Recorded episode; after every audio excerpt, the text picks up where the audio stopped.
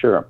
Ah. Can you hear me okay? Yes, Yeah. we can, and we are recording. So uh, we are speaking with the uh, the one and only uh, Geoff uh, Tate. The new album is "A Sweet Oblivion," featuring Geoff Tate, uh, and the album uh, is called "Relentless." It is out on April 9th. And as we say here in Montreal, uh, bonjour, Geoff. Comment allez-vous? And you should know that since you lived here for such a long time, or a while. Yeah, it's it's been a while. Back in the uh, mid '80s, uh, and uh, yeah, I can't believe it's been so long ago. Wow.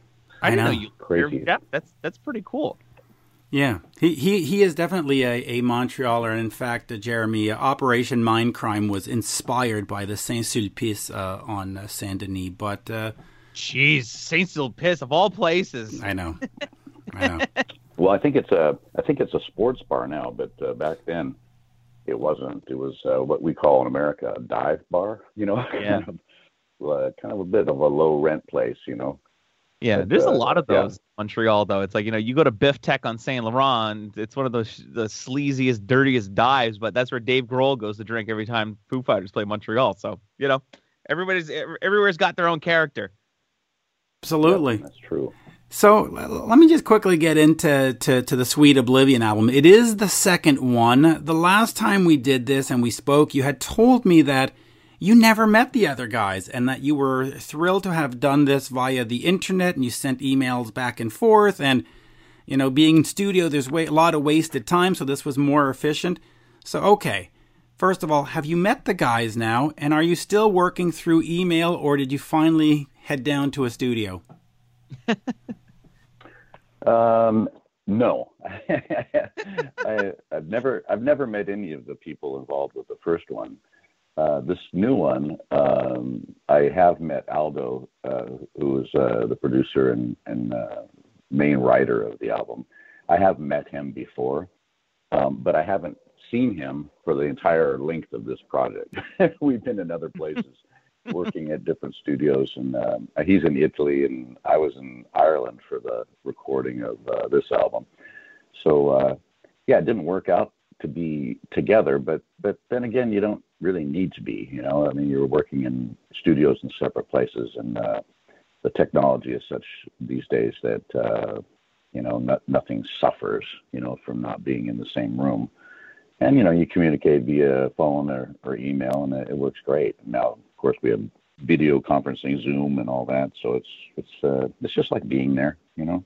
I know. We should we should have done this on a Zoom, by the way. Um, let me just get into into the the style here because I, I listened to it and I loved it and and I even commented and I don't know if the comment will will resonate or if you don't want to hear this, but I said I said this is the best Queensryche album of the last 25 years because it just it just has that voice, it has that texture, and it's just like yes, this is what I want Geoff Tate to sound like and be doing. Um, how do you feel about it? Is is this you know, does is this comfortable territory for you? Are are you happy the way it turned out?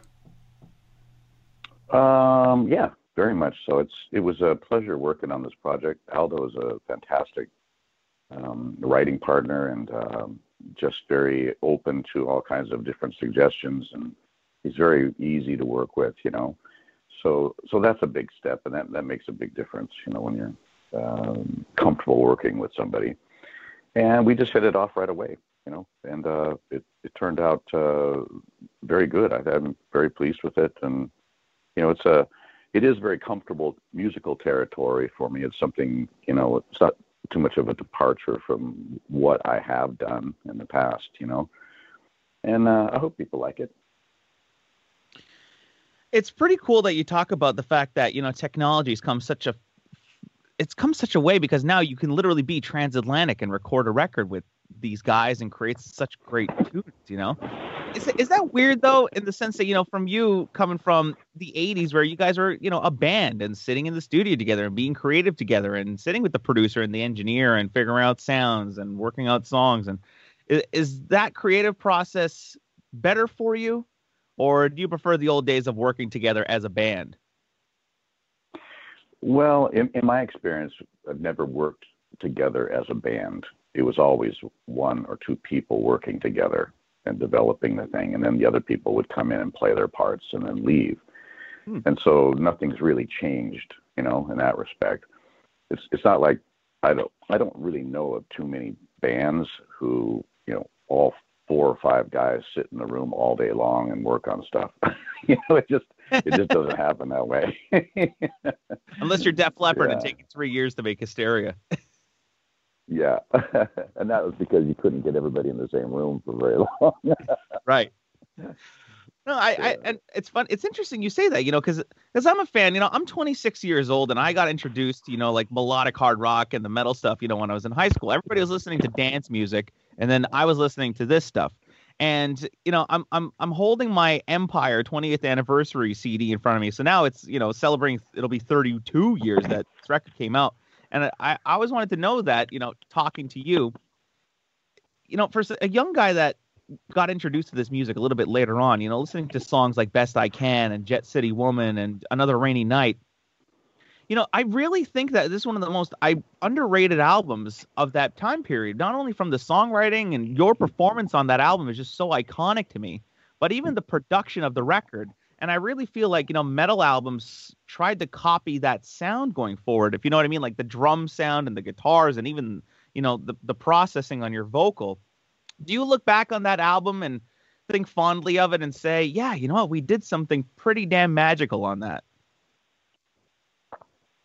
Um, yeah, the Empire album was uh, was a phenomenal project, really, on a lot of in a lot of uh, ways and on, on a lot of levels. One from the production standpoint, um, we worked with Paul Northfield, of course, who's a, a pretty famous guy from uh, the Montreal area, Canadian. Mm. I think I think actually Paul's British, but uh, he uh, was living in Montreal when we were uh, working with him. And um, James Barton, of course, and Peter Collins were, was involved as a producer. And, and uh, yeah, they, they took that production team was phenomenal together. And uh, we recorded uh, a lot of uh, real interesting um, sounds, you know, that uh, I think by today's uh, standards, uh, producers and engineers look at that album kind of as a reference, you know, mm-hmm. sound reference, because it, it really sounds good, you know. Oh, it uh, sounds a lot of different incredible. Like I think it's of, one of the best sounding of albums of the '80s. Yeah, I think so too. It has a a, a real um, presence to it, you know. Now, lately I've been um, uh, working on on records in the studio and then putting my work up against uh, other songs and newer newer productions and you know the Empire album is very uh, lacking in the sense of the bottom end you know um, it's a it's a it's a rock album from that time period and then the, the bottom end isn't really what it is today you know on on records right but everything else sounds incredible. you know, yeah, it's really, it's really, it's really something. And but yeah, it was a it was a magical time, and um, you know, I'm very proud of that album. And we were in the midst of the uh, 30 year anniversary uh, uh, concerts celebrating that album uh, when the pandemic hit, and uh, yeah. so we we uh, look forward to when we when we get started up again uh, continuing that tour and, and, and, playing that album in its entirety, which I really love doing. I was loving playing that album. It's a great. Yeah. It's the one that got me into Queensryche. And I'll just ask you real quick. You, you did a, a, show over the weekend, and you did a show in Florida not too, not too long ago. Mm-hmm. Has it just been sort of weird getting out there? I mean, uh, is everybody sort of tenuous or, or, or, or trepidatious and just going, eh, all right, well, we're here? Like, what's the vibe these days? Like, what was that Florida vibe like? Was it like, yay, rock and roll, or was it like, all right, let's just do this, let's keep everybody safe? Let's. Uh, how was the vibe? Well, it was. Uh, the vibe is uh, when actually during the show, you you wouldn't even know that there's anything different, you know, going on. People were enthusiastic. They're happy to be there. They're enjoying themselves. They're singing along to all the songs and uh, it, it feels no different, you know, uh, from my perspective. It's just the lead up and the aftermath of getting there and, you know, being there and getting there and that kind of thing. It's, it's all different, of course, you know.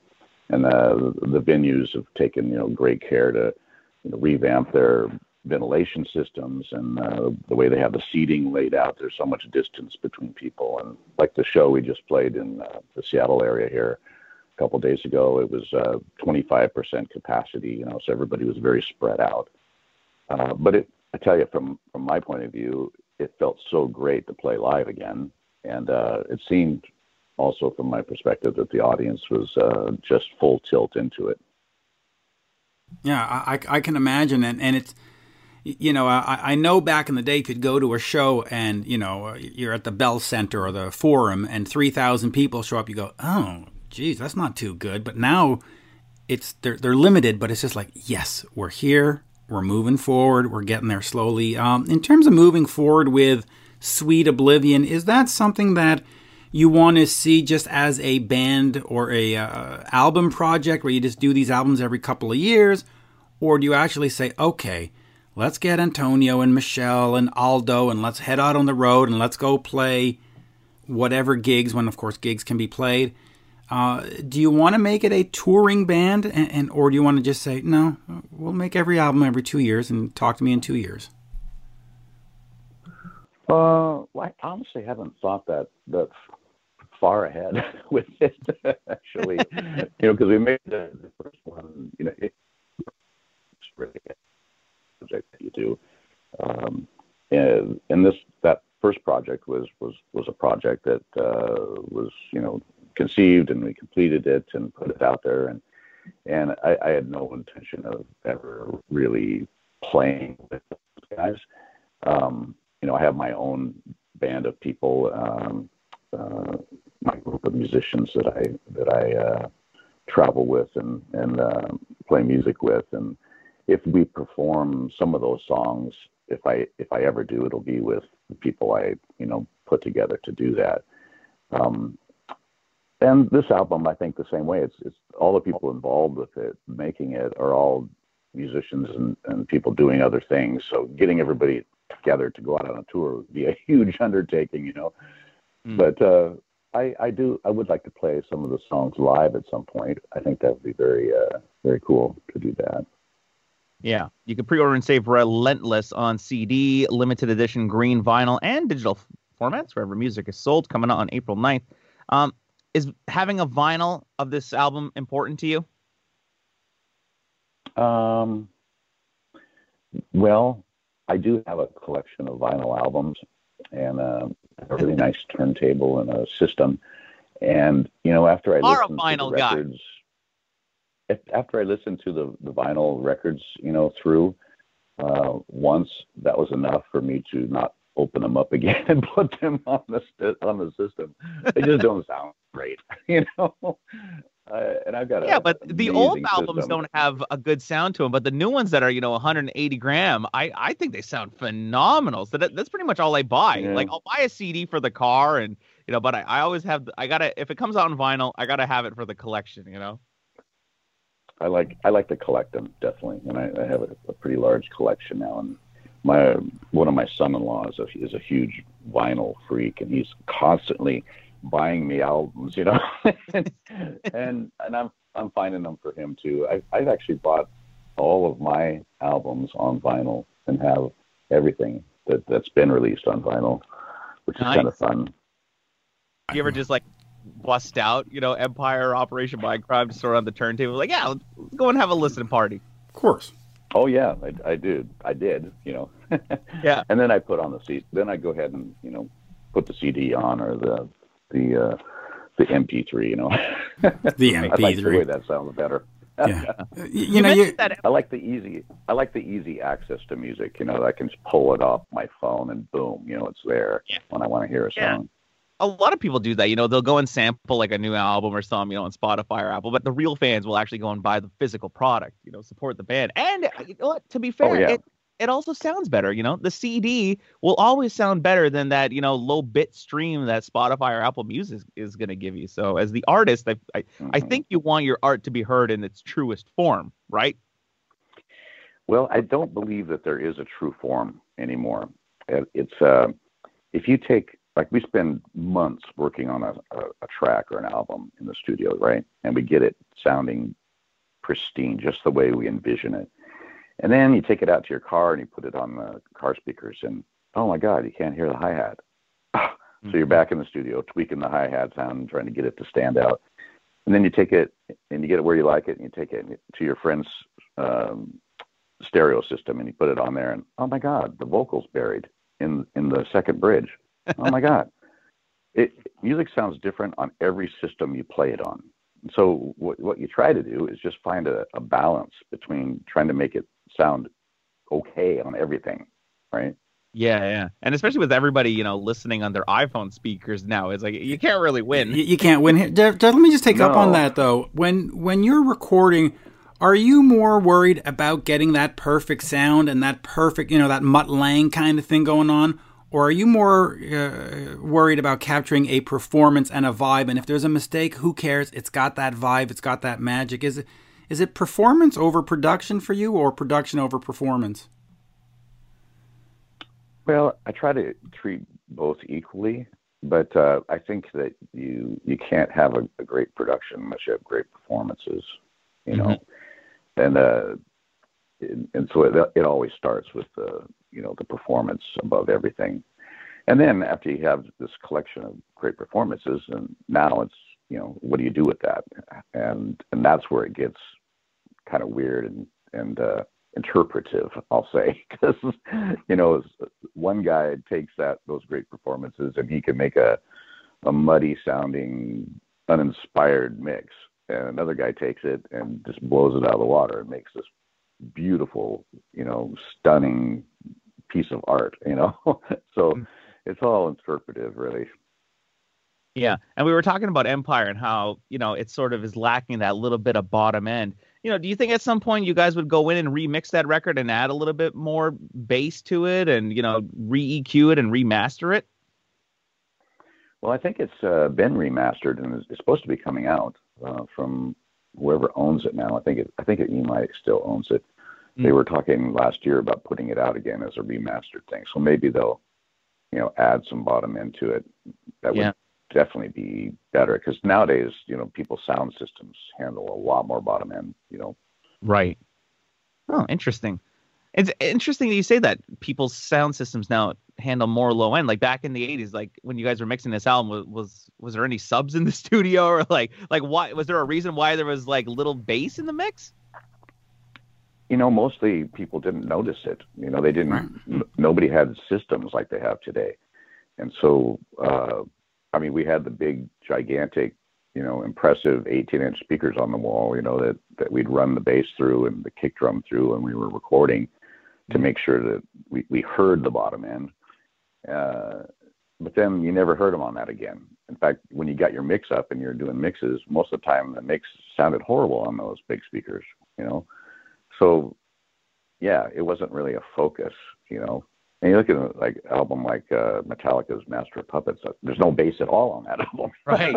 well, no, no, it's Injustice for All. It's Injustice for All where they strip the bass, which right. is which is, which is yeah. too bad. But uh, it's, it's weird though that you know because now it's like music is just so bass heavy. Like even when I was in high school, like um Bose was putting out you know the heavy bass headphones because everybody was listening to dance music and stuff and so mm-hmm. it's interesting, you know, thinking about that now. Oh the, yeah, well, bass is bass the bass uh, instrument, uh, whatever you use for bass, whether it be a keyboard bass or a bass guitar. It's mm-hmm. such an important part of music production. Yeah, so important. It's what it's what moves you you know. It does. So uh, yeah, it's, listen it's to that bass intro on Jet City Woman, and it's like you know, as soon as he goes down to that low note, you're right. It does kind of lack a little bit of oomph to it. So a, such a great yeah, album by today's standards. Yeah, uh, yeah. And, and, I'll just say real quick, uh, randomly, my my three favorite Queensryche albums are uh, Promised Land, uh, Empire, and uh, Operation Mindcrime, which was recorded here in Quebec, partially at what we call Rush's Abbey Road or Morin Heights Le Studio.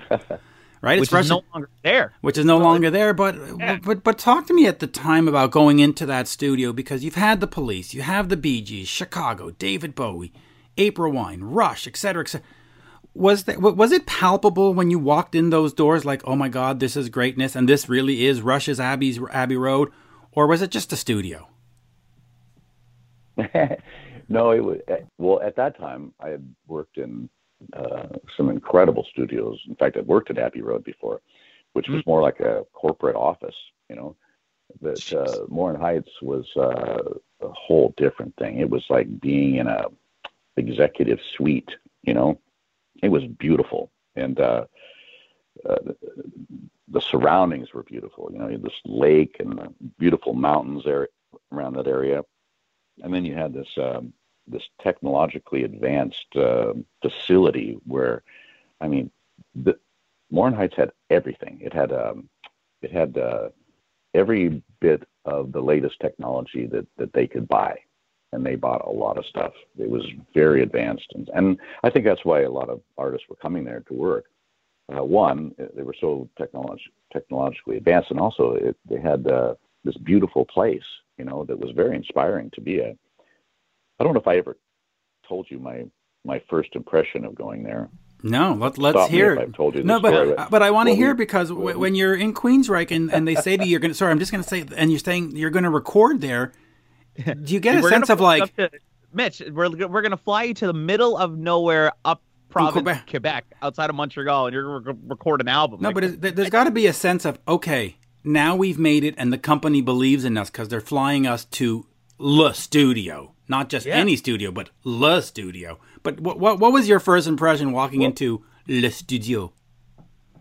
Well, we we weren't at a position to uh, fly anywhere, we and we certainly weren't flown there by the record company. We we paid our own way, drove up the uh, eight seven. and we and we drove up from Philadelphia because we had recorded the uh, the drums and the bass in uh, Philadelphia at a haunted studio on the river, uh, which was a whole other experience. And then we drove our rental cars and vans up to uh, Montreal, across the border, got hassled by the police, of course, and um, and then drove. I think we arrived in uh, in Morin Heights at about one in the morning, and it was dark and snowy and cold, and we were all hungry and, and horrible feeling. And uh, they uh, they met us. Uh, two people met us uh, there, and uh, they showed us to where we'd be staying. And there's a at, at the studio there was a house that was uh, like a big big old um, place, kind of looked like a ski lodge or something, and it was very cozy. And they had a, a fire going, they had food for us, and it was just warm and cozy. And we all went to bed happy and hungry that we made the trip. And then the next morning, we got up and went skiing. Because there was skiing right there. You know, you could you could morning ski. Uh, and then by the time we were done skiing, it was lunchtime, and and the studio was open, and uh, they had everything set up, and our our tech guys had gone in and set up all our gear. So uh, we went right into uh, the studio, and uh, the studio was beautiful and uh, again very warm and cozy. And there was a big window that looked out on the on the lake, which was uh, all covered in snow. And um, man, it was just like just the place you wanted to be. You know, when you have a bunch of uh, musical ideas, because uh, Yeah. they had every possible instrument, every toy that you'd want, every effect, you know, uh, to play with. You had this huge palette of tools at your fingertips that, that you could, uh, you know, use, and it was a wonderful time. I think we spent like three months there. By the way, th- this is why they didn't have studios in Las Vegas because they didn't want the bands distracted at the you know at the price of budgets back then. It's like let's throw them somewhere where they can't go anywhere and they can't do anything, and they'll make the fucking album as soon as possible. It was it was brilliant. Yeah, Meanwhile, the label is just Well, like, okay, some- skiing, add to the bill. Okay.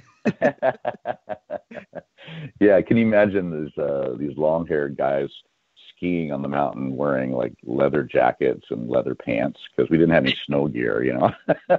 Oh man. I'd love to see photos of that. That'd be hilarious. Y- yeah. What what was what was the Big red.